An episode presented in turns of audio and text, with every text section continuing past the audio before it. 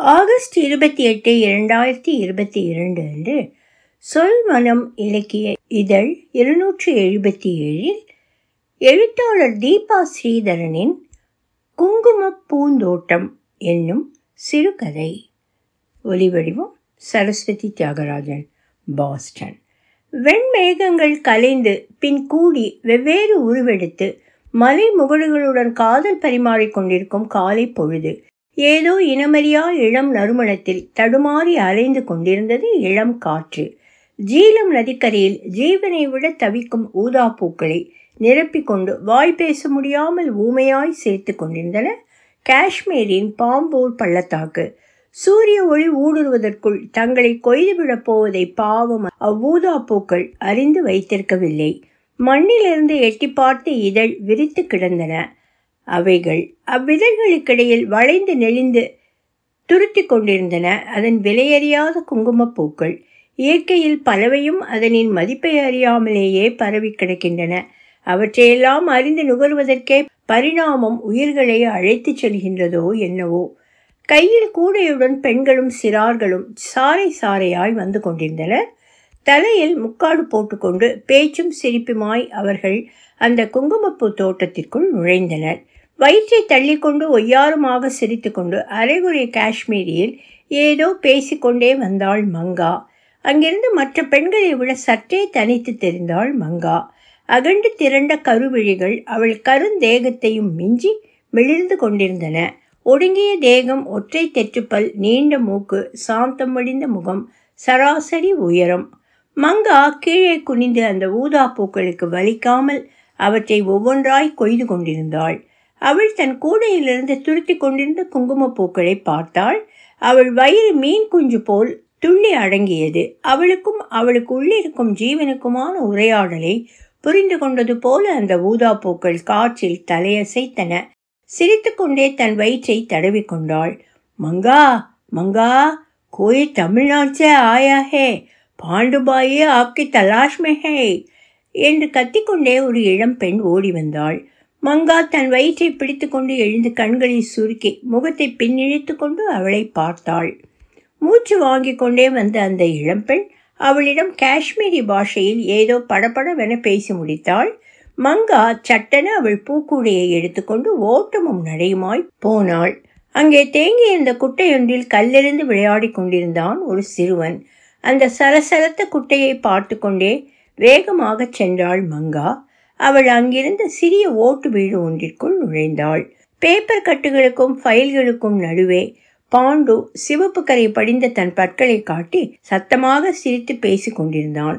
அவன் எதிரே சுருட்டை தலைமுடியுடன் கண்ணாடி அணிந்த கூர்மையான பார்வையுடன் ஒரு நடுத்தர வயது பெண்மணியும் சிரிக்கும் கண்கள் கூர்மையான மூக்கு தூக்கி கட்டிய குடுமியுடன் இளம் வாலிபன் ஒருவனும் அமர்ந்து பேசி கொண்டிருந்தார்கள். வா மங்கா உன்னோட பேச ஆள் வந்திருக்குது. என்று பலமாகச் சிரித்தான் பாண்டு. கூடையை இடுப்பில் வைத்து ஒரு கையெழுக்கில் தாங்கி பிடித்துக்கொண்டு ஒரு பக்கமாய் சாய்ந்து கொண்டே மங்கா கைகளை கூப்பி வணக்கம் சொன்னாள். அவர்கள் இருவரும் மங்காவை பார்த்து புன்னகையுடன் கை கொடுத்தார்கள். மங்கா தன் கைகளை துடைத்து கொண்டு அவர்களுக்கு கை கொடுத்தாள். நம்ம கெஸ்ட் ஹவுஸில் தான் இவங்க தங்க போகிறாங்கோ ஏதோ டாக்குமெண்ட்ரி எழுத போகுது. நீ தான் இவங்க கூட இருக்கணும். என்று பாண்டு கூறினான். மங்காவிற்கு லேசாக கண் கலங்கியது. தன் கூடையில் குவிந்திருந்த ஊதா பூக்களை பார்த்து பெருமூச்சு விட்டு கொண்டாள். அவர்கள் அங்கிருந்து கிளம்புவதற்குள் பாண்டு மங்காவை தனியே அழைத்துச் சென்றான். அவனின் தொப்பை மங்காவின் வயிற்றோடு போட்டி போட்டுக்கொண்டு நகர்ந்தது. அவன் முகத்தில் தற்காலிகமாய் குடியேறியிருந்த சிரிப்பை சிடுச்சிடுப்பு விரட்டி அடித்தது. அவங்க நம்ம கெஸ்ட் ஹவுஸில் தங்க போகுது. நீ சமைச்சு கொடுத்துடு. அவங்க ஏதோ நம் தோட்டத்து பொம்பளைங்க பற்றி டாக்குமெண்ட்ரி எடுக்க போகுது. மேனேஜ்மெண்ட் பற்றி கேட்டால் ஒன்றும் சொல்லக்கூடாது. பார்த்து நடந்துக்கோ என்று கூறிக்கொண்டே தன் வெள்ளை ஜிப்பாவிலிருந்து சாவி கொத்து ஒன்றை எடுத்து மங்கா கையில் கொடுத்தான் பாண்டு. சரி சார் என்று தலையசைத்து விட்டு கையிலிருந்த பூக்குழியை அவனிடம் கொடுத்துவிட்டு கிளம்பினாள் மங்கா. அவள் அவர்களை கெஸ்ட் ஹவுஸுக்கு அழைத்துச் சென்றாள். போகும் வழியில் அவர்கள் இருவரும் தங்கள் பெயர்களை அறிமுகப்படுத்தி கொண்டார்கள். அந்த பெண்மணியின் பெயர் நிவேதிதா அந்த இளைஞனின் பெயர் நரேன்.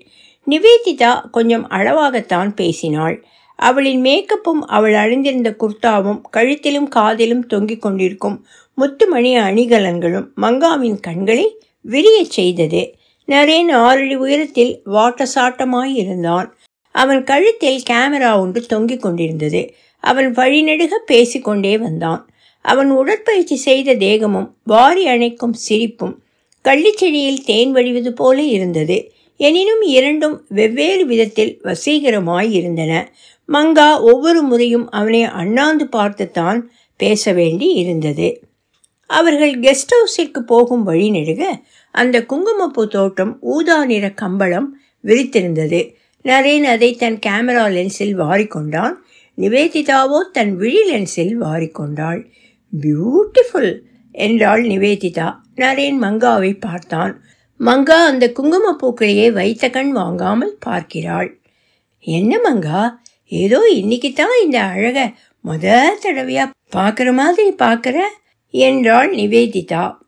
ஒவ்வொரு நாளும் புதுசு தானக்கா நாம் சுவாசிச்சு நேசிச்சு சுகம் கண்டதை மற்றவங்களும் அனுபவிக்கும் போது அதில் ஒரு அலாதி சந்தோஷம். என்று தெற்றுப்பல் தெரிய சிரித்தாள் மங்கா. அந்த தோட்டத்தின் இடையிடையே நிழற்படம் தீட்டிவிட்டது போல இலைகளற்ற கிளைகளுடன் வால்நட் மரங்கள் நின்று கொண்டிருந்தன.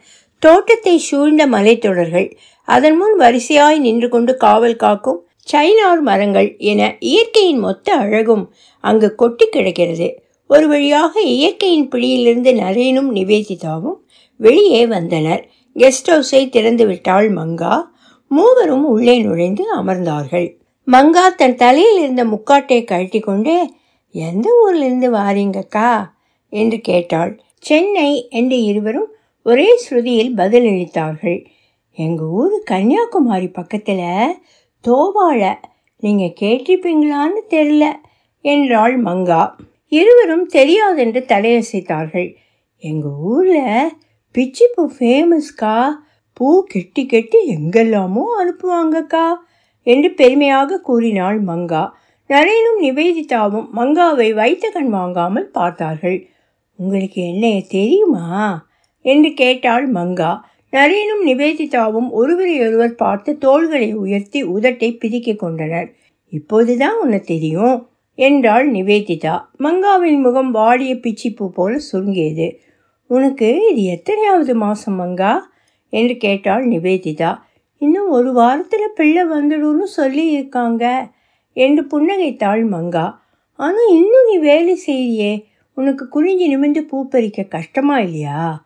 என்று கேட்டாள் நிவேதிதா. இதில் என்ன கஷ்டம் இருக்குது ஆடு மாடெல்லாம் தெரிஞ்சுக்கிட்டே இருக்கும்போது தானே பிள்ளை பெற்றுக்குதுக என்றாள் மங்கா. நரேன் சத்தமாக சிரித்தான். என்ன சிரிக்கிறீங்க?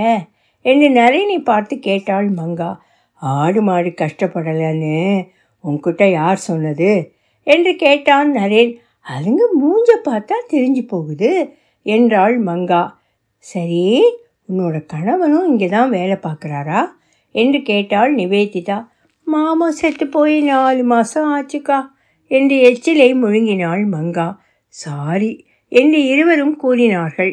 அக்கா உங்களுக்கு கல்யாணம் ஆயிடுச்சா? என்று கேட்டாள் மங்கா.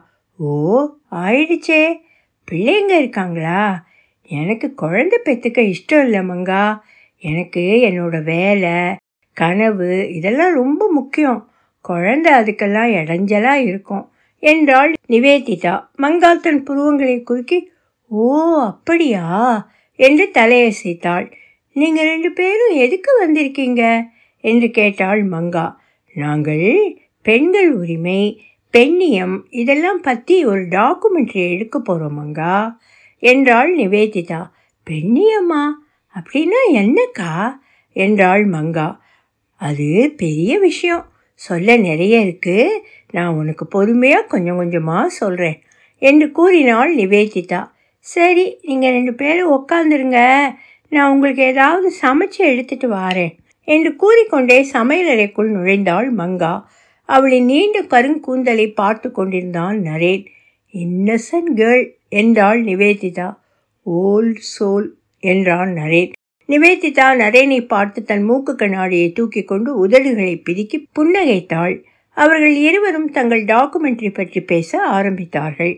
I think Manga will be the right woman to highlight in her documentary என்றான் நரேன். ரைட் என்றாள் நிவேதிதா.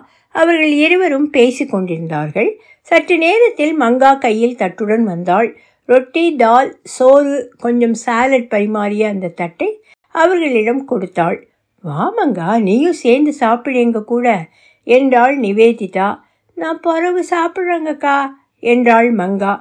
நோ நோ நோ சேர்ந்து சாப்பிடலாம் வா என்றாள் நிவேதிதா. மூவரும் சேர்ந்து உட்கார்ந்து சாப்பிட்டார்கள். ரொம்ப நல்லா சமைச்சிருக்கீங்க. என்றான் நரேன். அவனை பார்த்து தலையசைத்து புன்னகைத்தாள் மங்கா.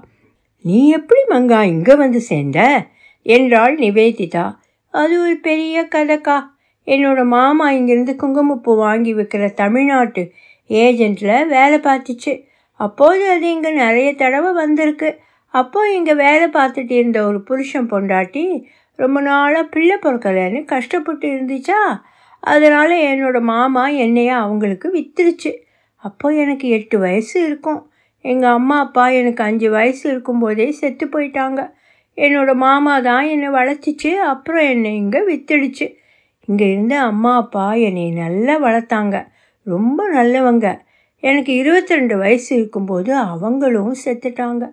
அப்புறம் ரெண்டு வருஷத்தில் என்னோட இந்த அம்மாவோட தம்பி பையன் என்னை கல்யாணம் பண்ணிக்கிச்சு. நாலு மாதம் முன்னாடி அதுவும் ஆக்சிடெண்ட்டில் செத்து போயிடுச்சு. என்றாள் மங்கா. நரேன் மங்காவை பார்த்து கண்களை மூடிக்கொண்டான். உன்னோட அனுமதி இல்லாமல் உன்னை வித்திருக்கான் அவன் மாமா? ரிடிக்குலஸ் என்றாள் நிவேதிதா. இன்றைக்கும் என்ன அந்த ஊர்லேருந்து யாராவது பார்க்க வருவாக. என்னோட மாமா யாரிடமாவது சொல்லி அனுப்பணும்னு நம்பிக்கிட்டு இருக்கேன். இப்போ வர யாரும் வரலை என்று கூறிக்கொண்டே எல்லாவற்றையும் சுத்தம் செய்து வைத்து கிளம்ப தயாரானாள் மங்கா நாங்களும் உன்னோட வரோம் மங்கா. இங்கே வேலை செய்கிற பெண்கள்கிட்ட பேட்டி எடுக்கணும் என்றான் நரேன். அவர்கள் மூவருமாக கிளம்பி போனார்கள். சாயங்கால நேரத்து குளிர் காற்று அவர்கள் இமைகளை கூறாக்கி விரைக்க வைத்தது. குங்குமப்பூ தோட்டத்துக்கு அந்த பக்கம்தான் எங்கள் கிராமம். ஒரு இருபது நிமிஷம் நடக்கணும். உங்களுக்கு முடியுமில்ல என்று கேட்டாள் மங்கா. முடியும் முடியும் என்றான் நரேன். அக்டோபர் நவம்பர் இந்த ரெண்டு மாதம் தானே உங்களுக்கெல்லாம் இந்த வேலை. மற்ற மாதம்லாம் என்ன வேலை பார்ப்பீங்க? காசுக்கு என்ன பண்ணுவீங்க? என்று கேட்டாள் நிவேதிதா. கொஞ்சம் கஷ்டம்தாங்க்கா அப்பப்போ பக்கத்து கிராமத்தில் கூட பின்ன ஆள் எடுப்பாங்க. அங்கே போய் கூலி வேலை பார்த்துட்டு வருவோம் என்றாள் மங்கா. எத்தனை முறை பார்த்தாலும் அழுக்காத அந்த குங்குமப்பூக்கள் அவற்றின் மெல்லிய நறுமணம் அந்த இயற்கையின் அழகு ஆகியவற்றில் லயித்தாள் நிவேதிதா. இந்த குங்குமப்பூ எப்படி இந்தியாவுக்கு வந்தது தெரியுமா? என்றான் நரேன். இன்ட்ரெஸ்டிங் கொஸ்டின் சொல்லு என்றாள் நிவேதிதா. மங்கா தன் விரல்களை அவள் தாடைக்கு முட்டு கொடுத்து நரேன் பேசுவதையே வாயை திறந்து கேட்டுக்கொண்டிருந்தாள். குங்குமப்பூ ஐநூறு பிசியில் பெர்சியன் கிங்ஸால் இந்தியாவுக்கு கொண்டு வரப்பட்டதாக நம்பப்படுது.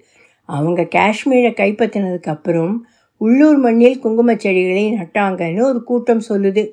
ஆனால் உள்ளூர் நாட்டுப்புற கதைங்க வேறு மாதிரி சொல்லுது. பாரம்பரிய காஷ்மீர் புனைவுகளின்படியே பதினொன்று மற்றும் பன்னிரெண்டாம் நூற்றாண்டுகளில் இரண்டு சூஃபி சன்னியாசிகளால் குங்குமப்பூ அறிமுகப்படுத்தப்பட்டதுன்னு சொல்கிறாங்க கவுஜா மசூத் வாலி மற்றும் ஷேக் ஷெரீஃபுதீன் வாலிங்கிற சன்னியாசிகள் சிக்கா இருந்தப்போ உள்ளூர் பழங்குடி தலைவர்கிட்ட அவங்க நோயை குணப்படுத்த சொல்லி கேட்டிருக்காங்க. அவர் குணப்படுத்துறதுனால அந்த மக்களுக்கு பரிசீலிக்க அவங்க ஒரு குங்குமப்பூ தண்டை கொடுத்ததா கதை இருக்குது இந்த கதையை காஷ்மீர் பள்ளத்தாக்கு மக்கள் மனசார ஏற்றுக்கிட்டாங்க அந்த சன்னியாசிகளுக்கு உங்கள் பாம்பூரில் ஒரு தங்க கோவில் இருக்குது நீங்கள் பார்த்தது இல்லையா? என்று கேட்டான் நரேன். ஓ அது தெரியுமே. இன்னும் ரெண்டு வாரத்தில் இந்த கோவிலில் பூசை இருக்குது ஆனால் மற்ற கதையெல்லாம் எனக்கு தெரியாதுங்க. குங்குமப்பூ போட்டு பால் குடித்தா பிள்ளை செவப்பாக பிறக்கும். அதனால் எப்படியாச்சும் காசு சேர்த்து கர்ப்பமாக இருக்கும்போது குங்குமப்பூ வாங்கிடு. இல்லைன்னா உன்ன மாதிரி உன் பிள்ளையும் கருப்பாக பிறந்துடும்னு எங்கள் அம்மா நான் இங்கே வந்ததுலேருந்து சொல்லி வளர்த்துச்சு. அதனால் கஷ்டப்பட்டு காசு சேர்த்து குங்குமப்பூ வாங்கி பாலில் கலந்து குடிக்கிறேன். எங்கள் கிராமத்திலேயே குங்குமப்பூ பால் குடிக்கிற மொத பொம்பளை நான் தான் எல்லாரும் பேசிக்கிறாங்க. என்று தெற்றுப்பல் தெரிய சேர்த்தாள் மங்கா. ஒவ்வொரு முறை அவள் சிரிக்கும் போதும் அந்த தெற்றுப்பல் இடுக்கில் ஒட்டி கொள்கிறான் நரேன். அதெல்லாம் பொய் மங்கா. குங்குமப்பூவுக்கும் குழந்தை கலருக்கும் ஒரு சம்பந்தமும் இல்லை. குழந்தை கருப்பாக இருந்தால் என்ன இப்போ? மனுஷங்க நிறத்தில் என்ன ஏற்றத்தாழ்வு இருக்கு? அதெல்லாம் போட்டு மனசை குழப்பிக்காத மங்கா என்றாள் நிவேதிதா. அப்போ என் பிள்ளை செவப்பா பிறக்காதா? என்று தலையசைத்து கொண்டே கேட்டாள் மங்கா. நரேனும் நிவேதிதாவும் ஒருவரை ஒருவர் பார்த்து சிரித்து கொண்டனர். அவர்கள் மூவரும் ஏதோ பேசிக்கொண்டே நடந்தனர். சற்று நேரத்தில் அவர்கள் மங்காவின் கிராமத்திற்குள் நுழைந்தார்கள். அந்த அழகான சிறிய கிராமத்தில் நீண்ட தெருக்கள் மொத்தம் தொண்ணூறு நூறு வீடுகள் இருக்கும். அந்த கிராமத்தில் அவர்களுக்கு தேவையான அடிப்படை வசதியெல்லாம் இருந்தது. அங்கே ஒரு சிறிய பள்ளிக்கூடமும் நரேனின் கண்ணில் தென்பட்டது. அவர்கள் அங்கே நுழைந்ததும் மங்கா ஆகையாகை மங்கா ஆகையாகை என்று கத்திக்கொண்டே சிறுமி ஒருத்தி ஒரு வீட்டிற்குள் ஓடினாள். அந்த வீட்டிலிருந்து ஒரு வயதான பாட்டி வெளியே வந்தாள். கியா அப்படி காணாகாயா? என்று மங்காவிடம் கேட்டாள். ஜி ஹா என்றாள் மங்கா. அந்த பாட்டி அவள் வயிற்றை தடவி பார்த்து சிர்தோ தீன் என்றாள். அந்த பாட்டியின் மூக்கு வளையத்தையே பார்த்து கொண்டிருந்தான் நரேன். அந்த மூக்கு வளையம் காது கம்மலுடன் ஒரு மெல்லிய சங்கிலியால் இணைக்கப்பட்டிருந்தது. அந்த பாட்டி பேசும்போது அந்த சங்கிலி மெதுவாக அசைந்தது. நரேன் அதை வீடியோ எடுக்க முயற்சி செய்தான். பாட்டி தலைமுக்காடை இழுத்து கொண்டு சிரித்து கொண்டே உள்ளே சென்றாள். மங்கா சிரித்தாள். நரேன் அவளை ரசித்தான். நிவேதிதா அவள் கரங்களை பற்றி கொண்டு கண்களை சிமிட்டினாள். அங்கிருந்த சில வீட்டு வாசல்களில் பெண்கள் உட்கார்ந்து பேசிக் கொண்டிருந்தார்கள். நிவேதிதா சில பெண்களை அணுகி அவர்களிடம் பேசத் தொடங்கினாள். அவர்களுக்கு அங்கே நல்ல சம்பளம் கிடைக்கிறதா? அந்த வேலை அவர்கள் மேல் திணிக்கப்பட்டதா? வேலை செய்யும் இடத்தில் பாலியல் தொல்லை ஏதாவது இருக்கிறதா? வேறு ஏதாவது வகையில் அவர்களுக்கு துன்பம் இருக்கிறதா? போன்ற பல கேள்விகளை கேட்டாள். அப்பெண்கள் தலைமுக்காட்டை வைத்து தங்கள் முகத்தை மூக்கு வரை மறைத்து கொண்டு தலையை குனிந்து சிரித்து கொள்கின்றனர். நிவேதிதா சரளமாக காஷ்மீரி பாஷையில் பேசினாள். மங்கா அவளை வாயை பிளந்து பார்த்து கொண்டிருந்தாள். அங்கிருந்த பெண்கள் எல்லாருமே தாங்கள் சந்தோஷமாக இருப்பதாகவும் அவர்களுக்கு வேலை செய்யும் இடத்தில் எந்த ஒரு கஷ்டமும் இல்லை என்றும் இது அவர்களின் குடும்ப தொழில் என்றும் ஒரே மாதிரியான பதிலளித்தார்கள் நிவேதிதா தன் கூறிய கண்களால் அவர்களை துளைத்து பார்த்தாள். அவர்கள் அவள் ஜீன்ஸ் பேண்ட்டையும் குர்தாவையும் மேலும் கீழும் பார்த்து கொண்டிருந்தார்கள். நிவேதிதா தன் தலையை ஆட்டி சலித்து கொண்டாள். நரேன் அங்கு நடந்ததையெல்லாம் தன் வீடியோ கேமராவில் பதிவு செய்தான். அவனைச் சுற்றி இருபது இருபத்தைந்து குழந்தைகள் மொய்த்து கொண்டிருந்தன. ஒரு சிறுவன் நரேனின் குடுமியை இழுத்து பார்த்து ஹிஹி என்று இழித்தது. மற்றொரு சிறுமி அவனின் காது வளையத்தை ஆட்டி பார்த்து கண்களை மூடிக்கொண்டு சிரிக்கிறது. இன்னும் சில பெரிய குழந்தைகள் அவனின் வீடியோ கேமராவையே உற்று பார்த்து கொண்டிருக்கின்றனர். நரேன் அவர்கள் எல்லோரையும் படம் பிடித்து கொண்டான்.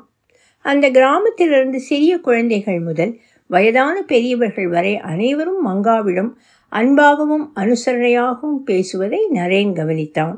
அந்த கிராமத்தில் இருந்த ஆண்கள் அனைவரும் மங்காவிடம் ஒரு மரியாதையுடன் பேசினார்கள். சில பெண்களிடம் பேசிவிட்டு நிவேதிதா தனது டைரியில் பல குறிப்புகளை எடுத்துக்கொண்டாள் பின்பு அவர்கள் மூவரும் மங்காவின் வீட்டிற்கு போனார்கள். மங்கா அவர்களை உள்ளே அழைத்து ஒரு பாயில் உட்கார வைத்தாள். அவர்கள் இருவரும் அவள் வீட்டை பார்த்தனர்.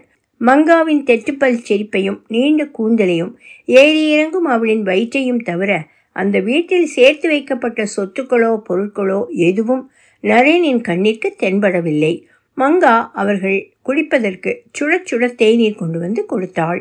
அதை குடித்து கொண்டே மங்கா தன் வீடு முழுவதும் அங்கங்கே வரைந்து ஒட்டி வைத்திருந்த குழந்தைகளின் உருவங்களை பார்த்தார்கள். ரொம்ப அழகாகவும் தத்ரூபமாகவும் வரைஞ்சிருக்கீங்க என்றான் நரேன். மங்கா வாயை மூடிக்கொண்டு சிரித்து கொண்டாள். அந்த படத்துக்கு பக்கத்தில் நின்னுக்கோங்க மங்கா. ஒரு ஃபோட்டோ எடுக்கிறேன் என்றான் நரேன் தன் கேமரா லென்ஸ் கவரை திறந்து கொண்டே. மங்கா விழுக்கென்று கண்ணாடி முன் சென்று தலைமுடியை சரி செய்து கொண்டு தன் முகத்தை இருபுறமும் திருப்பி ஒருமுறை பார்த்து கொண்டாள். பின் நரேன் காட்டிய தான் வரைந்த ஒரு குழந்தை படத்தின் அருகில் சென்று நின்றாள். ஸ்மைல் என்றான் நரேன். தன் தெற்றுப்பல் தெரிய மெலிதாக புன்னகைத்தாள் மங்கா. நரேன் கிளிக் கிளிக் என்று நான்கைந்து முறை மங்காவின் புன்னகையை தன் விழி லென்ஸில் வாரிக்கொண்டான் இங்கே நீ தனியாக தான் இருக்கியா மங்கா? என்று கேட்டாள் நிவேதிதா.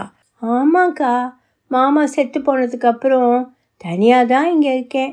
ஆனால் நைட்டு யாராவது சின்ன பசங்க வந்து என் கூட படுத்துப்பாங்க என்றாள்.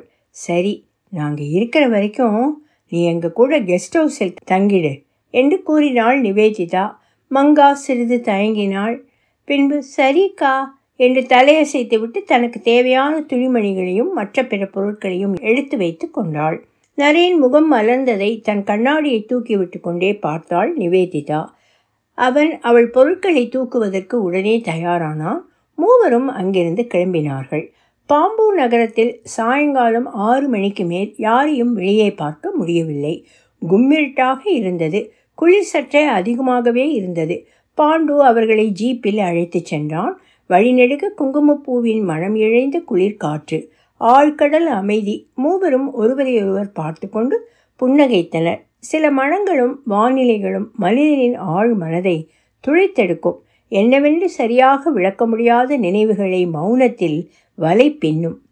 பாண்டு ரோஸ் ரோஸ் ஆங்கோத்தலே ரோஸ் ரோஸ் ஆங்கோத்தலே ஏகி சப்புனா ஜலே ராத்பரு காஜல் ஜலே ஜலே என்று ஒரு பழைய ஹிந்தி பாடலை முணுமுணுத்து அவர்களின் மௌனத்தை கலைத்தான் அந்த முழு நிலவின் வெளிச்சத்தில் மங்காவிடம் எப்பொழுதுமே ஒட்டி கொண்டிருக்கும் சிரிப்பு கூடுதலாய் ஜொலித்தது. அவள் கண்களில்தான் எத்தனை கம்பீரம். ஒரு உயிரை சுமக்கையில் பெண்ணினம் அவ்வுயிர் இந்த பிரபஞ்சத்தில் தழைப்பதற்காக சேர்த்து வைத்த சக்தியையும் சேர்த்தே சுமக்கின்றது. இயற்கையின் இந்த ஆண் பெண் வெளிப்பாடு எத்தனை அறிவுபூர்வமானது? நரேன் மங்காவை பார்த்தான். மங்காவோ அந்த முழு நிலவை பார்த்து கொண்டிருந்தாள். அன்று நிவேதிதா தன் கிராமத்து பெண்களிடம் கேட்ட கேள்வி உங்களுக்கு பாலியல் தொல்லைகள் ஏதேனும் இருக்கிறதா? என்ற கேள்வி அவள் மனதில் ஏனோ ஒலித்து கொண்டே இருக்கிறது. ஏதோ அரைகுறையாய் ஞாபகத்திற்கு வந்து போகும் சில காட்சிகள். வரும் வழியில் அவள் தண்ணீர் ஊற்றி அறியாத முச்செடி ஒன்று அந்த தோட்டத்தின் ஓரத்தில் படர்ந்து அவளை முறுக்கி கொண்டு பார்த்தது. மங்கா அச்செடியிலிருந்து தன் பார்வையை விலக்கி கொண்டு மீண்டும் நிலவை பார்த்தாள். மங்கா என்ன சொல்லுது? ஊர் பற்றி கேட்குதா என்று சிரித்து கொண்டே கேட்டான் பாண்டு. அவங்களுக்கு என்னோட ஊர் தெரியல என்றாள் மங்கா. அவர்கள் கெஸ்ட் ஹவுஸ் வந்து சேர்ந்தார்கள். பாண்டு அவர்களை இறக்கிவிட்டு கிளம்பினான். மங்கா அவர்களுக்கு டின்னர் செய்ய ஆரம்பித்தாள். மூவரும் சேர்ந்து சாப்பிட்டார்கள். மங்காவின் சமையல் நிவேதிதாவிற்கும் நரேனுக்கும் மிகவும் பிடித்திருந்தது. அவர்கள் சப்பு கொட்டி சாப்பிட்டு கொண்டிருந்தார்கள். திடீரென உங்கள் முழு பெயர் என்ன மங்கா? என்று கேட்டான் நரேன். மங்கா சாப்பிடுவதை நிறுத்திவிட்டு அவனை பார்த்தாள். அவளுக்கே மறந்து போன அவளின் பெயர் மங்கையர்கரசி என்றாள். இந்த ஊர் சனங்களுக்கு என் பேர் வாயில் வரல. அதனால எங்கள் அம்மா மங்கான்னு என் பேரை மாற்றி வச்சிட்டாங்க என்றாள் மங்கா. நைஸ் நேம் என்றாள் நிவேதிதா. சாப்பிட்டு விட்டு மூவரும் உட்கார்ந்து பேச ஆரம்பித்தார்கள். இங்கு ஆண் தொழிலாளிகளுக்கும் பெண் தொழிலாளிகளுக்கும் ஒரே மாதிரி சம்பளம் கொடுக்குறாங்களா மங்கா என்று கேட்டாள் நிவேதிதா. இல்லைக்கா இங்கே தோட்டத்தில் பொம்பளைங்கள்லாம் பூ பிரித்து கொடுப்போம். அதில் இருக்கிற அந்த பூ களங்கத்தை தனியாக பிரித்து எடுக்கணும். அதுலேயும் ரெண்டு மூணு விதமாக பிரிப்பாங்க. நுனியில் இருக்கிற சிவப்பு கலர் பூ களங்கம் முதல் கிரேடு சிவப்பும் கொஞ்சம் மஞ்சள் கலர் அந்தாஸ் ஃப்ளவர் ஸ்டைல் கலந்தா ரெண்டாவது கிரேடு மொத்தமும் மஞ்சள் கலர் அந்தாஸ் மூணாவது கிரேடு அந்த வேலையை பொதுவாக ஆம்பளைங்க பார்ப்பாங்க. அதனால வேறு வேறு சம்பளம் தான் கொடுப்பாங்க. எங்களுக்கு கொஞ்சம் கம்மியாக தான் கிடைக்கும். என்றாள் மங்கா. ஜெண்டர் இன்இக்வாலிட்டி என்று பல்லை கடித்து கொண்டு சொன்னாள் நிவேதிதா. அப்படின்னா என்னக்கா? என்றாள் மங்கா. ஆண் பெண் சமத்துவம் இல்லை. அநியாயம். இதையெல்லாம் முன்ன மாதிரி பொண்ணுங்க தான் மங்கா தட்டி கேட்கணும் என்றாள் நிவேதிதா. சம்பளம் பற்றி நீங்கள் சொல்கிறது கரெக்ட் ஆனால் ஆம்பளை வேற பொம்பளை வேற தானக்கா? நமக்கு சில விஷயத்தை செய்ய முடியுது. ஆம்பளைங்களுக்கு சில வேலை செய்ய முடியுது. இது இயற்கையான விஷயந்தானே என்றாள் மங்கா. நரேன் அவளை விழுங்கி விடுவது போல பார்த்து கொண்டிருந்தான். குட்ட குட்ட குனிஞ்சுதான் பெண்ணினோம் இப்படி அடிமைப்பட்டு கிடக்கு புரிஞ்சுக்கோ மங்கா என்றாள் நிவேதிதா. மங்கா தலையை சொரிந்து கொண்டு அரைகுறையாக தலையை அசைத்தாள். அக்கா நான் உங்ககிட்ட ஒன்று கேட்கணும். இன்னைக்கு கிராமத்தில் அந்த பொம்பளைங்க கிட்ட பாலியல் கொடுமை இருக்கான்னு கேட்டீங்களே ஏன் அப்படி கேட்டீங்க? என்றாள் மங்கா. பொதுவாகவே பெண்களுக்கு வேலை செய்கிற இடத்துல நிறைய பாலியல் தொல்லைகள் இருக்கும். அதுவும் இந்த மாதிரி கூலி தொழில் செய்கிற இடத்துல அது ரொம்ப சர்வசாதாரணமாக நடக்குது. அந்த மாதிரி இங்கே ஏதாவது இருந்தால் அது தட்டி கேட்கலாம் தான் கேட்டேன் என்றாள் நிவேதிதா. உனக்கு அந்த மாதிரி ஏதாவது நடந்திருக்கா மங்கா? என்று கேட்டு மங்காவின் கண்களை கூர்ந்து கவனித்தாள் நிவேதிதா. அந்த கேள்வியை எதிர்பார்த்து கொண்டிருந்தவள் போல சட்டென்று பதில் கூறினாள் மங்கா. இந்த ஊருக்கு கொண்டு வரத்துக்கு முன்னாடியே எங்கள் மாமா என்னை நாசம் பண்ணித்தான் இங்கே கொண்டு விட்டுச்சு என்று மங்காவின் குரல் சற்றே தழும்பியது. நரேன் மங்காவை கண்கலங்க பார்த்தான். பாஸ்டர் இதை பற்றி நீ யார்கிட்டயாவது சொல்லியிருக்கியா? உன்னோட அப்பா அம்மா கிட்ட சொல்லி போலீஸ் கம்ப்ளைண்ட் பண்ண சொல்லலையா? என்று பொங்கி எழுந்தாள் நிவேதிதா. எனக்கு அப்போ விவரம் தெரியாத வயசு. என்ன நடந்துச்சுன்னு கூட எனக்கு தெரியலக்கா. இங்கே வந்து பல வருஷம் கழித்து தான் எனக்கு என்ன நடந்துச்சுன்னு எனக்கே தெரிஞ்சுது என்று நிதானமாக கூறினாள் மங்கா. உன்னோட மாமா செஞ்சது தப்பு இல்லையா மங்கா? அந்த தப்புக்கு அவன் தண்டனை அனுபவிக்கணும்னு நீ நினைக்கலையா? என்று கேட்டாள் நிவேதிதா. நான் இங்கே வந்தப்புறம் இந்த பாண்டு சார் கூட தான் என்கிட்ட ஒரு தடவை தப்பாக நடந்துக்க முயற்சி பண்ணார். அப்போ எனக்கு விவரம் தெரிஞ்சுது. அதனால் அவரை சும்மா விடலையேனா ஊரை கூட்டி பஞ்சாயத்து கூட்டி நடு ரோட்டில் நிற்க வச்சு நல்லா கேள்வி கேட்டேன்ல. அவரும் என்கிட்ட மன்னிப்பு கேட்டார். அன்னிலேருந்து இன்னி வரைக்கும் என்கிட்ட ஒரு எட்டு தள்ளி நின்று தான் பேசுகிறாரு என்னோட மாமா செஞ்சது ரைட்டுன்னு சொல்ல மாட்டேன். ஆனால் இந்த உலகத்தில் எப்போதுமே எளியவங்களை ஏச்சு தானே வலியவங்க வாழ்ந்துட்டுருக்காங்க மனுஷங்க மட்டுமில்லை மற்ற உசிறுகளும் அப்படித்தான் இருக்குது என்று சர்வசாதாரணமாக கூறினாள் மங்கா. அப்போ பொம்பளைங்கன்னா எளியவங்கன்னு சொல்கிறியா மங்கா? என்று கேட்டாள் நிவேதிதா. நான் அப்படி சொல்லலையே. ஒன்றுக்கு கீழ் ஒன்று இருக்கிறது ஒன்றும் புதுசில்லையே. தேனீக்கல்ல கூட ராசா ராணி பணியாள்னு இருக்கே. இதில் ஆம்பளை பொம்பளைன்னு என்ன வித்தியாசம் இருக்குது என்னோடய மாமா என்கிட்ட அப்படி நடந்துக்கிச்சு. ஆனால் அது வேலை பார்க்குற சூப்பர்வைசர்கிட்ட கையை கட்டி வாயை பற்றி தான் நிற்கும். அதுக்கு எத்தனை மாதம் சம்பளம் தராமல் எங்கள் ஊருக்கும் இந்த காஷ்மீருக்கும் அலைய விட்ருக்காங்கன்னு எனக்கு தெரியும். இந்த பாண்டு சார் கூட தான் எங்களையெல்லாம் உரு உருட்டி மிரட்டி வைப்பார். ஆனால் குங்குமப்பு வாங்க வர்ற வியாபாரிங்க கிட்ட அவரை எத்தனையோ தடவை ஏமாற்றிட்டு போயிருக்காங்க. ஒரு விஷயத்தை தட்டி கேட்க முடியாமல் எதிர்த்து நிற்க முடியாமல் இருக்கிறது நம்மளோட இயலாமை தான். அதுவும் தப்பு தான். ஆனால் அந்த இயலாமையும் சாமர்த்தியத்தனமும் கலந்து இருக்கிறதால தான் இந்த சமுதாய கட்டமைப்பு கலையாமல் இருக்கு. என்றாள் மங்கா. சபாஷ் என்று கைதட்டி நரேன் மங்காவை மெல்லிய புன்னகையுடன் பார்த்து கொண்டிருந்தான்.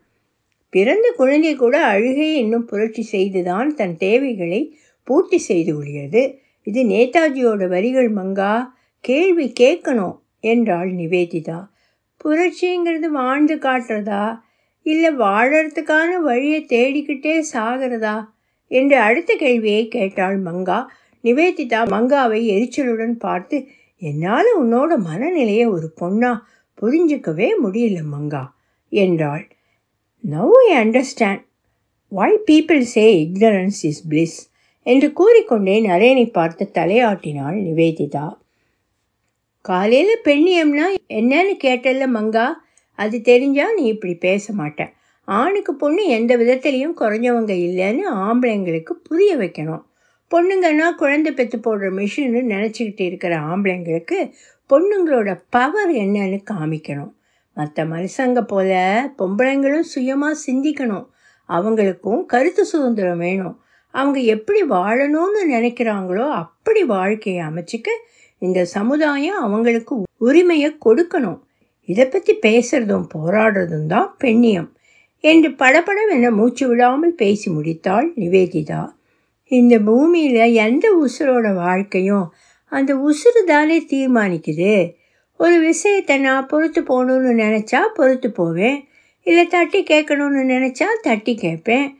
இதுக்கு மற்றவங்க எனக்கு எந்த உரிமையை கொடுக்கணும்? எனக்கு தைரியம் இருந்துச்சுன்னா என் வாய் பேச போகுது. இதுக்கு எதுக்கு கொடி பிடிச்சி போராடணும்? இந்த மாதிரி விஷயம்லாம் எங்களோட வாழ்க்கையில் ஒன்று மண்ணால் கலந்துருக்கு. நான் குழந்தை பெற்றுக்க போகிறதால என்னத்தை இழக்க போகிறேன் இல்லை நீங்கள் குழந்தை பெற்றுக்காமல் இருக்கிறதால என்னத்தை சாதிச்சிட்டீங்க? இந்த உலகத்தில் இருக்கிற எல்லாத்துக்கும் அது அதுக்குன்னு ஒரு தன்மை இருக்குது அதுக்கேற்ற சூழ்நிலையும் சந்தர்ப்பமும் வரும்போது அது தானாகவே ஸ்ட்ராங்காக வெளிப்படும். இந்த குங்குமப்பூவை எடுத்துக்கோங்க. அது தண்ணிலேயோ மற்ற எதிரியோ கரையாது. சூடான பாலில் போட்டால் தான் கரைஞ்சி அந்த கலர் கொடுக்கும். பொம்பளை பொம்பளையாக இருந்துட்டு அவள் சக்தியை புரிஞ்சுக்கிறது தானே அவசியம். அவள் எதுக்கு ஆம்பளைங்க செய்கிறதெல்லாம் செய்யணும்? அப்படின்னா எதுக்கு இயற்கையில் ரெண்டு ஏனா இருக்குது என்று சிரித்து கொண்டே கேட்டாள் மங்கா. நரேன் கைகளை கட்டிக்கொண்டு மங்காவையே ரசித்து பார்த்து கொண்டிருந்தான். நிவேதிதா என்ன சொல்வதென்று தெரியாமல் வாயடித்து போனாள். நீ சொல்றது முட்டாள்தனமாய் இருக்கு மங்கா. உங்ககிட்ட நிறைய பேசணும் என்று கூறி மங்காவை பார்த்தாள். சரி எனக்கு தூக்கம் வருதே நான் போய் தூங்க போகிறேன் காலையில் சீக்கிரம் எந்திரிச்சு பூ பறிக்க போகணும் என்றாள் மங்கா. நீ போகும்போது எங்களையும் கூட்டிகிட்டு போ மங்கா. அங்கே நாங்கள் இன்னும் நிறைய வீடியோ எடுக்கணும் என்று கூறினாள் நிவேதிதா. மங்கா சமையலறைக்கு சென்று ஒரு பெரிய டப்பாவை திறந்தாள். அதற்குள் இருந்த ஒரு குட்டி டப்பாவை எடுத்தாள். அதை கவனமாக திறந்து ஒரு சிட்டிகை குங்குமப்பூவை எடுத்து போட்டு பால் காய்ச்சி குடித்தாள். தன் உடலை தள்ளி கொண்டிருந்த வயிற்றை மெதுவாக தடவி பார்த்து சிரித்து கொண்டாள். குழந்தை அவளை உதைத்தது. மங்காவின் கருத்துக்கள் என்னோட பெண்ணிய சிந்தனையை கொஞ்சம் புரட்டி போடுது என்றான் நரேன். ஸ்டுப்பிட் என்று நக்கலாக சிரித்து எழுந்து போனாள் Niveditha. Feminism is an ideological spectrum என்றான் நரேன். நிவேதிதா திரும்பி அவனை பார்த்து முறைத்துவிட்டு அவள் அறைக்குள் நுழைந்தாள். மூவரும் இருட்டின் போர்வைக்குள் நுழைந்தார்கள். மனதின் ஆழத்தையும் புத்தியின் தேடலையும் வெளிச்சத்திற்கு கொண்டு வரும் சக்தி இருட்டை விட வேறு ஒன்றுக்கு இருக்க முடியுமா? என்று தெரியவில்லை. மனிதனின் வக்கிரமும் அவனின் இயலாமையும் தவறுகளும் கூட இருட்டில் அப்பட்டமாய் தெரிந்து விடுகிறது. அன்றைய இருட்டு மூவருக்கும் பல கேள்விகளை தட்டி எழுப்பியது. காலை ஐந்து மணி இருக்கும் சமையல் அறையில் எதையோ உருட்டி கொண்டிருந்தாள் மங்கா. நரேன் எழுந்து நடுங்கிக் கொண்டு கைகளை உரசி கன்னத்தில் வைத்துக்கொண்டு சமையலறைக்குள் நுழைந்தான். Good morning Mangaiyarkarasi. என்ற இதமான மெல்லிய குரல் மங்காவை சிலிர்க்கச் செய்தது. அவள் திரும்பி நரேனை பார்த்து சிரித்தாள். இப்படி கூப்பிட்டாலும் என் பேர் நல்லாத்தான் இருக்கு. நல்லா தூங்குனீங்களா? என்று தெட்டுப்பல் தெரிய கேட்டாள் மங்கா. ஓ சூப்பராக தூங்கினேன் என்று சோம்பல் முறித்து கொண்டே கூறினான் நரேன். நீங்கள் என்ன படிச்சிருக்கீங்க மங்கா? என்று கேட்டான் நரேன். பன்னெண்டாவது கிளாஸ் வரைக்கும் படிச்சிருக்கேன். என்று கூறிக்கொண்டே தன் அடர்த்தியான நீள கூந்தலை முடிந்து கொண்டை போட்டு கொண்டாள் மங்கா. அவள் கூந்தலை கண்ணெடுக்காமல் பார்த்து கொண்டிருந்தான் நரேன். காலேஜ் போகலையா? என்று கேட்டுக்கொண்டே சமையலறையின் மேடையில் ஏறி உட்கார்ந்து கொண்டான் நரேன். அதுக்கெல்லாம் எங்கள் அம்மா அப்பா கிட்ட காசு இல்லைங்க. குடும்ப தொழில் இருந்ததால் அது செய்ய ஆரம்பிச்சிட்டேன் என்றாள் மங்கா. அவள் குங்குமப்பூ மணக்க மணக்க ஏதோ டீ பொடியை போட்டு கொதிக்க வைத்தாள். இது என்ன மங்கையர்கரசி என்று கேட்டான் நரேன். கேவா பாண்டு சார் உங்களுக்கு போட்டு தர சொல்லி கொடுத்தாரு.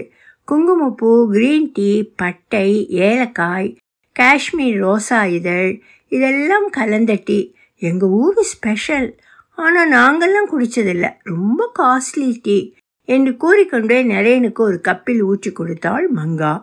அந்த குளிருக்கு கேவா இதமாயிருந்தது. நரேன் அதன் சுவையில் கண்களை மூடிக்கொண்டான். ம நீங்கள் குடிக்கலையா மங்கையர்கரசி? என்றான். இது உங்கள் ரெண்டு பேருக்கும் மட்டும்தான். நான் குங்குமப்பூ வாங்கி வச்சிருக்கேன். அதை போட்டு பால் குடிப்பேன் என்றாள் தெற்றுப்பல் தெரிய மங்கா. ஏ மங்கையர்கரசி உங்கள் பாப்பா சிவப்பாக தான் பிறக்கணும்னு நினைக்கிறீங்க? என்றான் நரேன். ஒரு மெல்லிய புன்னகையை இதழோடும் இழைய விட்டு நான் இந்த கிராமத்துக்கு வந்தப்போ என்னை தவிர எல்லாரும் செவப்பாக இருந்தாங்க. என்னை காலா ஜாமுன்னு தான் எல்லாரும் கொஞ்சுவாங்க. அதனாலேயோ என்னமோ என் பிள்ளை செவப்பாக பிறக்கணும்னு ஆசை. அதுக்குன்னு கருப்பாக பிறந்தா தூக்கியா போட்டுற போகிறேன் ஒரு ஆசை தான் என்று கூறினாள் மங்கா. நரேன் அவள் பேசுவதை ரசித்து கொண்டே இருந்தான். உங்களுக்கு மேலே படிக்கணும்னு ஆசை இருக்கா? என்றான் நரேன். என்று யோசித்து விட்டு எனக்கு டீச்சர் ஆகணும்னு ரொம்ப ஆசை என்றாள் மங்கா. நரேன் அவளிடம் அடுத்த கேள்வியை கேட்பதற்குள் எப்படினாலும் இன்னும் கொஞ்ச நாளில் என் பிள்ளைக்கு பாடம் சொல்லித்தரணும்ல அப்போ நான் டீச்சர் தானே? என்றாள் மங்கா மகிழ்ச்சியுடன். உங்களுக்கு உங்கள் வாழ்க்கையில் நடந்த நடக்காமல் போன எதுக்குமே கவலை இல்லையா? என்று கேட்டான் நரேன். எதுக்கு கவலைப்படணும்? நடந்தது நடக்காதது எல்லாமே அனுபவம் தானே? எல்லாத்தையும் அழுதுகிட்டோ சிரிச்சுக்கிட்டோ அனுபவங்கிறது தானே வாழ்க்கை? என்னோட வாழ்க்கையில் எந்த சொந்த பந்தமும் ரொம்ப நாளைக்கு நிலைக்கல. எல்லாரும் வந்த வேகத்தில் போயிட்டாங்க. ஆனால் இப்போ எனக்கு புள்ள கிடைக்க போகுது என் கூடயே இருக்க போகுது. ஒன்று இல்லைன்னா இன்னொன்று பிச்சிப்பூ இல்லைன்னா குங்குமப்பூ ரெண்டும் மனம்தான். என்று கூறிக்கொண்டே குங்குமப்பூ பாலை குடித்தாள் மங்கா. உங்கள் மனசு எவ்வளவு தெளிஞ்ச நீ நீரோடையாக இருக்கு. நீங்கள் வாழ பிறந்தவங்க மங்கையர்கரசி என்றான் நரேன். எல்லாரும் தான் வாழ பிறந்தவங்க. என்று தெற்றுப்பல்லை காட்டினாள் மங்கா. மேடையிலிருந்து குதித்து மங்கா அருகில் வந்து உங்களை ஹக் பண்ணிக்கணும் போல இருக்கு. ஒரு தடவை பண்ணிக்கட்டா? என்றான் நரேன். மங்கா அவனை கொட்ட கொட்ட பார்த்து கைகளால் வாயை மூடிக்கொண்டு சிரித்தாள். நரேன் அவளை மெதுவாக அணைத்து கொண்டான். மங்காவின் வயிற்றுக்குள் இருந்த குழந்தை உதைத்தது. நரேன் சட்டென்று விலகி கொண்டு ஐ பாப்பா உதைக்குது என்று சத்தமாக சொல்லி சிரித்தான். மங்கா வயிற்றை தடவிக்கொண்டாள். நரேன் சமையலறையிலிருந்து வெளியே போனான். அவள் வயிற்றை பிடித்து கொண்டே சமையலிலிருந்து வெளியே வந்து தன் அறைக்குள் நுழைந்து அமர்ந்து கொண்டாள். இன்னைக்கு புள்ள பிறந்துடுமோ? என்றாள். நிவேதிதா மங்காவின் அறைக்குள் நுழைந்தாள். அவள் வயிற்றை பிடித்து கொண்டிருப்பதை பார்த்து என்ன ஆச்சு மங்கா? என்றாள். லைட்டாக வயிற்று வலிக்குதுக்கா? என்றாள் மங்கா. ஹாஸ்பிட்டல் போகலாமா என்றாள் நிவேதிதா. அதெல்லாம் வேணாங்க்கா. பார்த்துக்கலாம். என்று கூறிக்கொண்டே சமையலறைக்குள் சென்று நிவேதிதாவுக்கு போட்டு வைத்திருந்த கேவாவை எடுத்து வந்து கொடுத்தாள் மங்கா. டெலிவரி எங்கே பாப்பா மங்கா? என்று கேட்டாள். இங்கே இருக்கிற எல்லாருக்கும் ஆசாமதி பாட்டி தான் டெலிவரி பார்க்கும். ரொம்ப கைராசியான பாட்டி என்றாள். ஹாஸ்பிட்டல்லாம் போக மாட்டீங்களா? என்று கேட்டாள் நிவேதிதா. அதெல்லாம் இல்லைக்கா. வீட்டிலையே பார்த்து விட்டுரும் பாட்டி என்று சிரித்து கொண்டே கூறினாள் மங்கா. மூவரும் கெஸ்ட் ஹவுஸில் இருந்து கிளம்பி குங்குமப்பூ தோட்டத்திற்கு சென்றார்கள். மீண்டும் அதே சுகந்தம் அதே இளம் காற்று. எத்தனை முறை நுகர்ந்தாலும் அழுக்காத அந்த வாசம் நரேனையும் நிவேதிதாவையும் மெய்மறக்கச் செய்தது. தோட்டத்திற்கு சென்று மங்கா குங்குமப்பூவை பறிக்கத் தொடங்கினாள். அந்த தோட்டத்திற்கு மங்காவின் பக்கத்து கிராமத்திலிருந்து தான் நிறைய பெண்கள் வேலைக்கு வந்திருந்தார்கள். நரேனும் நிவேதிதாவும் அங்கு இருந்த பெண்களிடம் சில கேள்விகளை கேட்டு வீடியோ பதிவு செய்து கொண்டு இருந்தனர். ஒவ்வொரு பெண்களும் ஒவ்வொரு விதமான அனுபவங்களை அவர்களுடன் பகிர்ந்து கொண்டார்கள். இந்த பெண்கள் யாருக்கும் பெருசாக கவலை ஒன்றும் இருக்கிறதா? தெரியல. இவங்க இருக்கிறத வச்சுக்கிட்டு சந்தோஷமாக தான் இருக்காங்கன்னு நினைக்கிறேன். என்றான் நரேன் நாட் ரியலி இந்த தொழிலை நம்பி சுமார் இருபதாயிரம் குடும்பம் இந்த ஊரில் இருக்குது ஆக்சுவலி இங்கே மேனேஜ்மெண்ட்டுக்கு கிடைக்கிற காசில் பத்து பர்சன்ட் கூட இவங்களுக்கெல்லாம் கூலி கொடுக்கறதில்ல. அதுவும் பெண்களுக்கு இன்னுமே கூலி கம்மி. அதுலேயும் பெண்களுக்கு இன்னுமே கம்மி கூலி. அது மட்டும் இல்லை இந்த சீசனுக்கு அப்புறம் பாவம் இவங்க பிழைக்கிறதுக்கு வேறு வேலை கிடைக்காம வறுமையில் கஷ்டப்படுறாங்க. இதை சொல்கிறதுக்கு இவங்களுக்கெல்லாம் பயம். எல்லாரும் உண்மையை மறைக்கிறாங்க. நம்ம நாட்டில் வறுமையில் வாழ்ந்து சாகிறவங்களை விட பயத்தில் வாழ்ந்து சாகிறவங்க தான் அதிகம். என்று கோபத்துடன் கூறினாள் நிவேதிதா. எனக்கு என்னவோ சில சமயம் இயல்பான ஒரு வாழ்க்கை முறையை நம்மளை மாதிரி ஆக்டிவிஸ்ட்லாம் தான் ஊதி பெருசாக்குறமோன்னு தோணுது. இவங்க வாழ்க்கையில் சீரியஸாக அட்ரஸ் பண்ணுறதுக்கு வேறு விஷயங்கள் இருக்கோன்னு நினைக்கிறேன் என்றான் நரேன். ஒரு வெற்றிகரமான புரட்சிக்கு அதிருப்தி மட்டும் இருப்பது போதாது. அரசியல் மற்றும் சமூக உரிமைகளின் நீதி தேவை மற்றும் முக்கியத்துவம் பற்றிய ஆழமான மற்றும் முழுமையான நம்பிக்கை தேவைன்னு அம்பேத்கர் சொல்லியிருக்காரு என்றாள் Niveditha. Equality is an illusion equity is the solution என்றான் நரேன். பூ பறித்து கொண்டிருந்த மங்கா திடீரென்று வயிற்றை பிடித்து கொண்டு கீழே உட்கார்ந்தாள். அங்கிருந்த இரண்டு மூன்று பெண்கள் அவளை பிடித்து கொண்டு கிராமத்திற்கு விரைந்தார்கள். நரேனும் நிவேதிதாவும் பதட்டத்துடன் அந்த பெண்களின் பின்னால் வேகமாக நடந்து சென்றார்கள். அவர்கள் நடந்து போகும் வேளையில் திடீரென்று ஏதோ குண்டு வெடிப்பது போன்று சத்தம் கேட்கத் தொடங்கியிருந்தது. அங்கிருந்த பெண்கள் இசி தேஸ்கரோ? என்று கத்திக்கொண்டே மங்காவை அழைத்து கொண்டு வேகமாக கிராமத்திற்குள் நுழைந்தார்கள். அங்கே நான்கைந்து ஜீப்பில் முகமூடி அணிந்த காஷ்மீர் தீவிரவாதிகள் துப்பாக்கிச் சூடு தாக்குதல் நடத்தி கொண்டிருந்தார்கள். அந்த பெண்கள் ஆசாமதி பாட்டி வீட்டில் மங்கம்மாவை வேகமாக அழைத்துச் சென்றார்கள். நரேனும் நிவேதிதாவும் அங்கிருந்து ஒரு பள்ளியின் உள்ளே சென்று ஒளிந்து கொண்டு ஜன்னல் வழியாக மெதுவாக எட்டி பார்த்தார்கள். தாக்குதல்கள் மிகவும் கடுமையாக நடந்து கொண்டிருந்தது. பல வீடுகள் வெடித்து சிதறி கிடந்தன. பல ஆண்களும் பெண்களும் இரத்தக்கரையுடன் தெரித்து விழுந்து கிடந்தனர். சற்று நேரத்தில் அந்த துப்பாக்கிச் சூடு சத்தத்தையும் மீறி குழந்தை வீச்சிடும் சத்தம் ஒன்று கேட்டது. தீவிரவாதிகள் கடுமையாக தாக்குதல்களை நடத்தி கொண்டிருந்தனர். மங்கா அங்கிருந்த பெண்களிடம் என் பிள்ளைய காப்பாத்துங்க. கூட்டிட்டு போயிடுங்க எங்கேயாவது கூட்டிட்டு போயிடுங்க என்று காஷ்மீர் மொழியில் கத்தினாள். அவள் தன் குழந்தையின் முகத்தை கூட பார்க்கவில்லை. அங்கிருந்த ஒரு வயதான பாட்டியும் ஒரு பெண்மணியும் அந்த குழந்தையை தூக்கி கொண்டு வேகமாக ஓடினார்கள். அந்த வீட்டிற்குள் இரண்டு மூன்று ஆண்கள் வேகமாக ஓடி வந்தார்கள். அவர்கள் மங்காவை அழைத்து கொண்டு வேறொரு கட்டிடத்தில் போய் ஒளிந்து கொண்டார்கள். கால் மணி நேரத்தில் அந்த கிராமமே ரணகலம் ஆகியது. கண் சிமிட்டும் நேரத்திற்குள் தீவிரவாதிகள் அங்கிருந்து மறைந்தார்கள் நரேனும் நிவேதிதாவும் நெஞ்சில் கையை வைத்துக்கொண்டு அந்த பள்ளியில் ஒருவரை ஒருவர் பார்த்து கொண்டிருந்தார்கள். உயிர் போய் உயிர் வந்த மாதிரி இருக்குல்ல? ச்ச இந்த வாழ்க்கையின் நிலையாமை எத்தனை கொடியது! என்றாள் நரேன். அவனை கட்டிக்கொண்டு அழுதாள் நிவேதிதா. நிவேதிதாவின் உடல் நடுங்கியது. மழைக்கு பின் நிரம்பும் அமைதி போல அந்த கலவரத்திற்கு பின்பு அந்த கிராமமே அமைதியில் மூழ்கியது. அங்கே பல போலீஸ்காரர்களும் இராணுவ வண்டிகளும் வந்து சேர்ந்தன. நரேனும் நிவேதிதாவும் ஒருவரை ஒருவர் பார்த்து கொண்டு வேகமாக அங்கும் இங்கும் நடந்தார்கள். மற்றொரு கட்டிடத்திலிருந்து மங்கா வெளியே வந்து கொண்டிருந்தாள். நிவேதிதா வேகமாக சென்று மங்காவை தழுவிக்கொண்டாள் நீங்க ரெண்டு பேரும் பத்திரமா இருக்கீங்கல்லக்கா என்று கேட்டாள் மங்கா. குழந்தை எங்க மங்கா? என்று கேட்டாள் நிவேதிதா. ஆசாமதி பாட்டியும் இன்னொரு அக்காவும் பிள்ளைய பத்திரமா கூட்டிட்டு போயிருக்காங்க என்று கூறினாள் மங்கா. அவர்கள் மூவரும் குழந்தையை தேடிக்கொண்டு நடக்க ஆரம்பித்தார்கள். சற்று தொலைவில் இருந்த வேறு ஒரு பெண்மணி குருதி மூட்டை ஒன்றை கையில் தூக்கி கொண்டு கதறிக்கொண்டே வந்தாள். அதை பார்த்து ஸ்தம்பித்து நின்றாள் மங்கா. அப்படியே பச்சேக்கோ தேக்கோ மங்கா என்று அந்த பெண்மணி கதறிக்கொண்டே அக்குழந்தையை மங்காவிடம் கொடுத்தாள். அந்த குழந்தையை கையில் வாங்கினாள் மங்கா. குழந்தையின் முகம் கூட தெரியவில்லை. அந்த குழந்தையின் உடல் முழுவதும் ரத்தம் உறைந்து கிடந்தது. ஐயோ என் பிள்ளை செவப்பா பிறக்கணும்னு குங்குமப்பூ பால் குடித்தேனே இப்போ என் பிள்ளைய ரத்த சிவப்பாக கொண்டு வந்து கையில் கொடுத்துருக்காங்களே என்று கதறினாள் மங்கா. மார்பிலும் வயிற்றிலும் அடித்துக்கொண்டு துடித்தாள் மங்கா. நரேனும் நிவேதிதாவும் அழ ஆரம்பித்தார்கள். அவர்களுக்கு ஒரு அரை மணி நேரமாகவே அங்கு என்ன நடக்கிறது என்று புரிந்து கொள்ள முடியவில்லை. அந்த குழந்தையை பார்த்ததும் நரேனின் உடல் நடுங்கியது. நிவேதிதா மங்காவை அணைத்து கொண்டாள். அக்கா என் பிள்ளைய பார்த்தீங்களா? என்று அழுது கொண்டே கேட்டாள் மங்கா. நரேனும் நிவேதிதாவும் ஊமையாய் நின்றார்கள். அந்த அழகான கிராமம் அலங்கோலமாய் கிடந்தது. அந்த கிராமத்தில் ஆம்புலன்ஸ்கள் வந்து குவிந்தன. பட்டாம்பூச்சியின் ரக்கை போல் துடித்து கொண்டிருக்கும் பல உயிர்கள் அந்த ஆம்புலன்ஸில் ஏற்றப்பட்டு கொண்டிருந்தன. சம்பவம் நடந்த ஒரு மணி நேரத்திற்குள் அந்த கிராமமே வெறிச்சோடி கிடந்தது.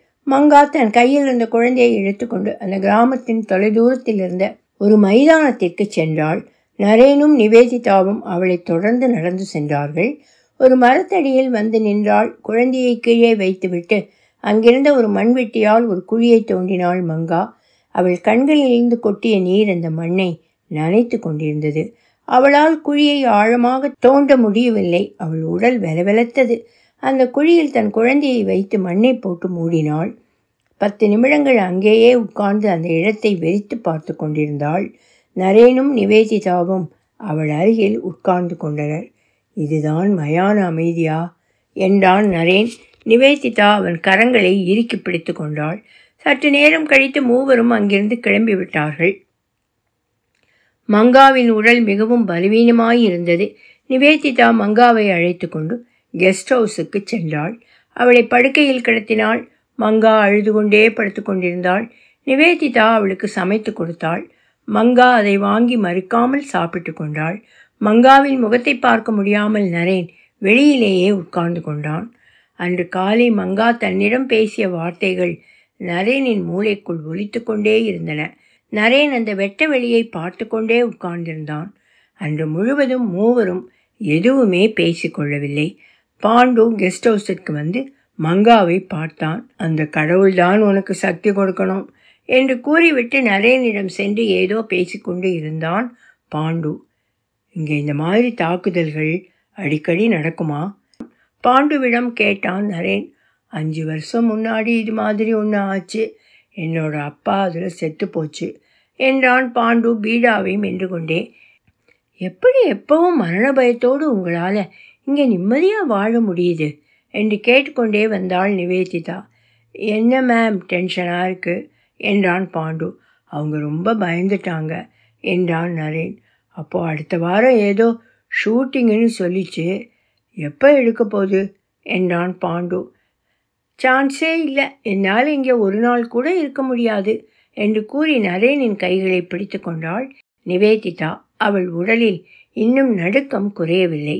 நரேனும் நிவேதிதாவும் தாங்கள் அடுத்த நாள் அங்கிருந்து கிளம்புவதாக கூறினார்கள். சரி என்று சொல்லிவிட்டு அங்கிருந்து கிளம்பினான் பாண்டு. அன்று இரவு முழுவதும் மூவரும் தூங்கவில்லை. ஒருவரும் ஒருவருடன் பேசி கொள்ளவில்லை. நிவேதிதா அன்று நரேன் அறையிலேயே உட்கார்ந்து கொண்டாள். மழை பொய்த்துவிட்ட மப்பும் மந்தாரமுமான தருணமாய் கழிந்தது அன்றைய நாள். அடுத்த நாள் காலை நரேனும் நிவேதிதாவும் தங்கள் பெட்டி படுக்கைகளை கட்டிக்கொண்டு கெஸ்ட் ஹவுஸிலிருந்து கிளம்புவதற்கு தயாரானார்கள். அவர்கள் தங்கள் அறையிலிருந்து வெளியே வந்து பார்க்கும் பொழுது மங்கா அந்த வீட்டில் இல்லை. அவர்கள் இருவரும் வீட்டிற்கு வெளியே சென்று பார்த்தார்கள். தலையில் முக்காடு கட்டிக்கொண்டு மங்கா தோட்டத்தை நோக்கி தொலைவில் நடந்து கொண்டிருந்தாள். நரேனும் நிவேதிதாவும் வேகமாக அவளை நோக்கி நடந்தார்கள். எங்க போற? என்று கத்திக்கொண்டே நிவேதிதா மங்காவை பின்தொடர்ந்தாள். தோட்டத்துக்கு போறேன்க்கா என்றாள் மங்கா. ஆனால் அவள் முகத்துடனே ஒட்டி கொண்டிருக்கும் அந்த இளம் சிரிப்பு அன்று இல்லை. நரேனும் நிவேதிதாவும் ஒருவரை ஒருவர் பார்த்து கொண்டனர். நீ இன்னும் மூணு நாலு நாளாவது ரெஸ்ட் எடுக்கணும் மங்கா என்று கூறினாள் நிவேதிதா. பூ பறிச்சிட்டு வந்து ரெஸ்ட் எடுத்துக்கிறேன்க்கா என்றாள் மங்கா. நிவேதிதா மங்காவின் கையை பிடித்து கொண்டாள். நாங்கள் கிளம்புறோம் மங்கா. உன்னை பார்த்தது எங்களுக்கு ரொம்ப சந்தோஷம். ஆனால் உன் வாழ்க்கையில் இப்படி ஒரு துக்கம் நாங்கள் இருக்கும்போது நடந்தது பற்றி எங்களுக்கு ரொம்ப கஷ்டமாக இருக்குது உனக்கு சொல்ல தேவையில்லை. நீ ரொம்ப ஸ்ட்ராங் எப்பவும் இது மாதிரியே இரு. உனக்கு ஏதாவது உதவி வேணும்னா எப்போ வேணால் என்கிட்ட கேட்கலாம் என்று கூறினாள் நிவேதிதா. சரிக்கா என்றாள் மங்கா. எதிர்த்திசையில் பாண்டு வந்து கொண்டிருந்தான். நிவேதிதா அவனிடம் பேசுவதற்காக அவனை நோக்கிச் சென்றாள். நரேன் மங்காவின் முகத்தை பார்க்க முடியாமல் தவித்தான். தொண்டையை சரி செய்து கொண்டு அவளை பார்த்தான். இந்த உலகத்தில் உயிர் வாழற எல்லாரும் வாழ பிறந்தவங்களான்னு எனக்கு தெரியல. ஆனால் மங்கையர்கரசி நீங்கள் வாழ பிறந்தவங்க. உங்களை பார்த்ததில் எனக்கு ரொம்ப சந்தோஷம். உங்களுக்கு எப்பயாவது யார்கிட்டையாவது ஏதாவது பேசணும்னு தோணிச்சுன்னா எனக்கு ஃபோன் பண்ணுங்க என்று கூறி தன் ஃபோன் நம்பரை எழுதி அவளிடம் கொடுத்தான். மங்கா அதை வாங்கி பத்திரமாக தன் பைஜாமா பாக்கெட்டுக்குள் வைத்து கொண்டாள். உங்கள் ரெண்டு பேரையும் பார்த்ததில் எனக்கு ரொம்ப சந்தோஷங்க. நீங்கள் வந்ததுக்கு அப்புறம்தான் பல வருஷம் கழித்து நான் தமிழில் பேசினேன். நீங்கள் மங்கையர்கரசின்னு என்னை கூப்பிட்டப்பெல்லாம் எனக்கு எங்கள் ஊர் மனுஷங்க தான் ஞாபகத்தில் வந்தாங்க என்றாள். நரேன் மங்காவை அணைத்து கொள்ள அவள் அருகில் வந்து பின்பு விலகி கொண்டான். மங்கா அவனை பார்த்தாள். ஒரு நிமிஷம் இருங்க வாரேன் என்று கூறிக்கொண்டே வேகமாக கெஸ்ட் ஹவுஸிற்கு நடந்தாள். மங்கா சற்று நேரத்தில் திரும்பி வந்து அவனிடம் ஒரு சிறிய டப்பாவை தந்தாள். குங்குமப்பூ உங்களுக்கு கல்யாணம் ஆகி புள்ள பிறக்கிறப்போ உங்கள் பொண்டாட்டிக்கு கொடுங்க என்றாள். இது உங்ககிட்டயே இருக்கட்டும். அடுத்த தடவை வர்றப்போ வாங்கிக்கிறேன் என்றான் நரேன். அவனை பார்த்து தன் தெற்றுப்பல் தெரிய மெல்லியதாக சிரித்தாள் மங்கா. அந்த சிரிப்பை மட்டுமே அள்ளிக்கொண்டு அங்கிருந்து நடந்து சென்றான் நரேன். அங்கு நடந்து கொண்டிருக்கும் எந்த உணர்வு போராட்டங்களுக்கும் தன்னை உட்படுத்தி கொள்ளாமல் எப்போதும் போல சுகந்தத்தை பரப்பிக் கொண்டிருந்தது அந்த குங்குமப்பூ தோட்டம். ஒலிவடிவம் சரஸ்வதி தியாகராஜன் பாஸ்டன்.